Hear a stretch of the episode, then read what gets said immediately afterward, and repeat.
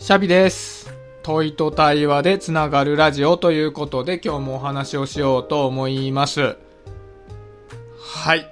昨日、おとといとヒマラヤ祭りということで、このね、ヒマラヤっていうプラットフォームの中でお祭りがあったわけですね。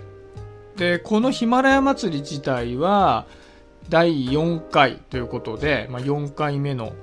開催になるということなんですけど、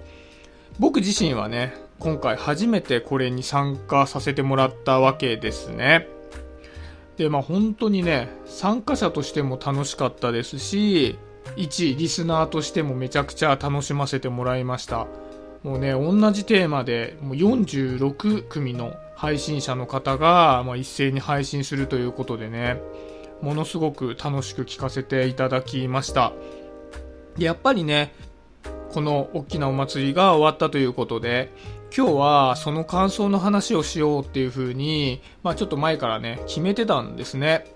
で、ただちょっと困ってしまって、思ったことがいろいろありすぎるんですね。もうただ、まあこれね、1時間ずっと僕が喋り倒しててもね、聞いてる方に飽きられてしまうので、何をピックアップして喋ろうかなって考えてたんですね。イベントそのものの感想だとか、まあ、各配信のね、僕が聞いていたリスナーとしての感想だとか、僕が配信してみてどう感じたかとか、いろんなところあると思ったんですけど、でもね、ダントツで僕の中で一番印象に残っていることを、まあ今日はお話ししようかなと思っていて、それは主催者のど森周平さんという方なんですね。もうこの方は本当にすげえなって思いました。で、まあ僕初めて、まあ今回参加させてもらって、このヒマラヤ祭りっていう名前自体は知ってたんですけど、そもそもが僕、このヒマラヤ祭り自体が、プラットフォームのヒマラヤが開催してるやつだと思ってたんですよ。で、これ多分、聞いてる方の多くは、そう思ってるんじゃないですかね。だってヒマラヤ祭りですよ。ヒマラヤ祭りって言ったらヒマラヤがやると思うじゃないですか。ところが、これ全くプラットフォーマーのヒマラヤは関係がなくって、普通に一配信者の周平さんっていう方が主催してやっているっていうイベントなんですよね。で、これ一人の配信者が主催すると考えると、まあ、めちゃめちゃ大変なわけですよ、どう考えたって。まあね、あの人だいぶド M だと思うんですよね。で、やっぱり、こう、仕事外で人を巻き込んでイベントをやるって、めっちゃ大変じゃないですか。例えば、まあ仕事でも大変だけども、会社のプロジェクトとかだったら、まあ、メンバーも仕事でやってるっていうことで、まあ、ついてきてくれるじゃないですか。でも私的なイベントって参加している人も、まあ、一緒にやっていく人もみんなプライベートでやっているから主催者の人が一人気を吐いたとしても置いてかれちゃって誰もついてこなかったりするんですよね。で僕実際仕事外で僕が参加しているコミュニティでも仕掛けてなんかやることってあるんですけどやっぱりね一人気を吐いて大ごけすることってあるんですよね。もう僕はもう本当にそういったやらかしを、まあ、やるタイプなのでね、まあ、あの、痛い思い出がたくさんあるわけですけども、まあ僕今回は、まあ参加者が、配信者としては46名参加をしていて、で、僕はその一人として配信をしたのと、あとはね、その配信のテーマの制作委員会っていうのがあったので、まあ、お祭りのね、テーマ決めにも参加をさせてもらったんですね。で、やっぱり配信者としてとか、まあ、テーマのね、制作をする委員会の人として、まあ、見させてもらってね、ここまでちゃんと盛り上がるのも、うなずけるなっていうふうに思ったんですよ。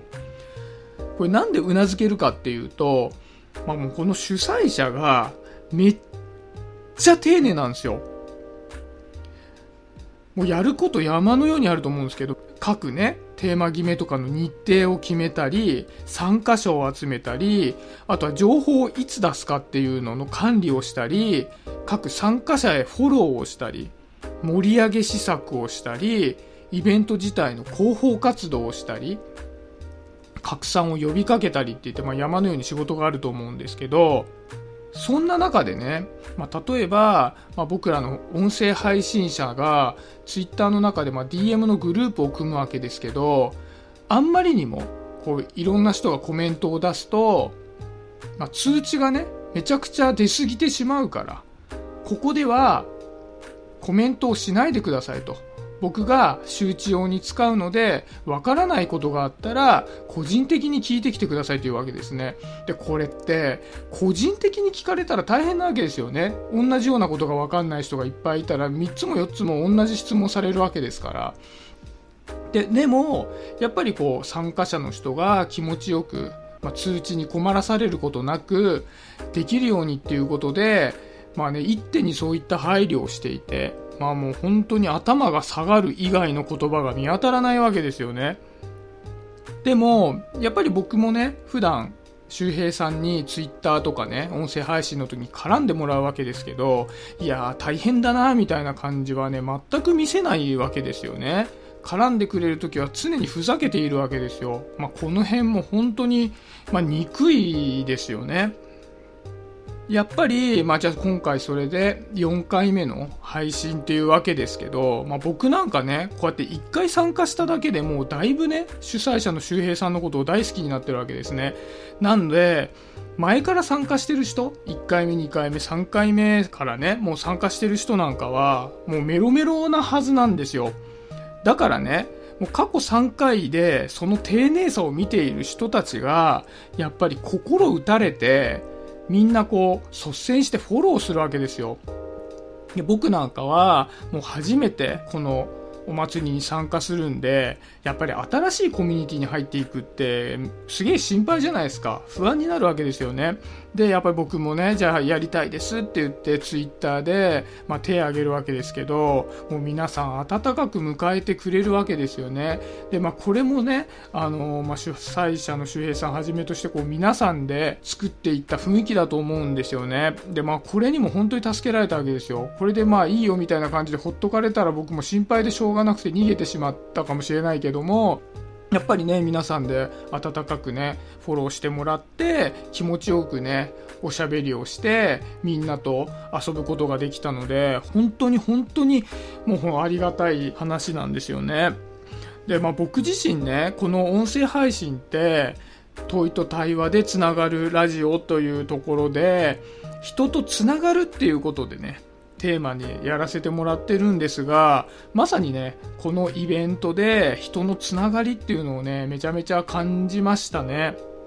で、まあやっぱりね、こう、音声配信って、まあ勢いがね、もう去年なんかすごくこう伸びがあったって言われますけど、とはいえまだまだ黎明期じゃないですか。で、まあヒマラヤもね、それほどやっぱり増えたって言っても、まあ、YouTube とかに比べたらまだすごく参加者少ないですし、これからどんどんどんどん伸びていくプラットフォームだと思うんですよね。で、これからまあどんどんどんどん伸びていくってことは、どんどんどんどんいろんな人が入ってきた時に、やっぱり雰囲気もね、随分変わってくると思うんですよね。で、まあその時にね、まあ昔は良かったななんてことにならないように、まあ僕もね、あと何年かしたら、その時に僕がちゃんと続けてられてたら、まあ、子さんの類になるんだと思うのでね、やっぱりそういうところって、やっぱり楽しい場にね、あり続けられるようにね、少しでも寄与できたらな、なんてことをね、今回のね、皆さんのま雰囲気とか、まあ、僕自身がすごくお世話になったのでね、感じましたね。で、正直言うとね、僕、ヒマラヤっていうプラットフォーム自体に思い入れがもともとあったわけじゃないんですね。僕、去年の7月に始めたんですけど、ヒマラヤを選んだのって、ヒマラヤが楽しそうだからとかっていうわけじゃなくて、パソコンからね、音声をアップロードしやすいからって、ただそれだけの理由なんですよね。でもやっぱり今回ね、こう周平さんをはじめとして皆さんの熱さを感じることができて、めっちゃ愛着が湧いてるわけですよね、ヒマラヤに対してね。まあ、ということで、まあ、なんでね、まあ、これからは、まあ、僕なんかがね、何ができるかわからないですけど、このまあプラットフォームがね、これからも温かい雰囲気であり続けるように、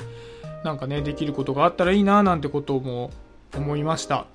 まあ、ということでね、今回はもうたわいもなく喋ってしまいましたけど、というのももう周平さんに対する感謝状みたいな内容になってしまいましたけど、まあ、やっぱりね、もう話したいこといっぱいあるんですけど、一番印象に残ったのは、まあ、このリーダーなんですよね。まあ、なのでね、こんな長々と感謝状のような話をさせていただきましたけども、まあ、ちょっとお許しいただくとして、まあ、今回はね、参加させてくれてどうもありがとうっていう配信でございます。僕もね、周平さんには及ばないかもしれないけども、人を巻き込める人間になりたいですね。ということで、僕も精進していきたいと思います。ということで、今日はそんなところで終わりにしようかなと思います。今日もありがとうございました。シャビでした。バイバイ。